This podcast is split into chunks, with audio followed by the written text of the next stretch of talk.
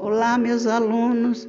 Eu sou a professora Creuza da sala de leitura e vou fazer a minha apresentação para vocês contando uma piadinha do gato e o rato. Um gato estava caçando um rato. Depois de muita correria, o rato se escondeu em sua toca e ouviu um latido.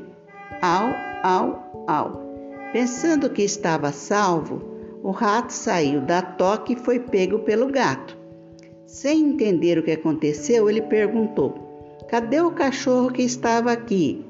E o gato respondeu: Hoje em dia, quem não fala dois idiomas não sobrevive. Gostaram? E depois vocês me falam se gostaram ou não, tá? Tudo de bom.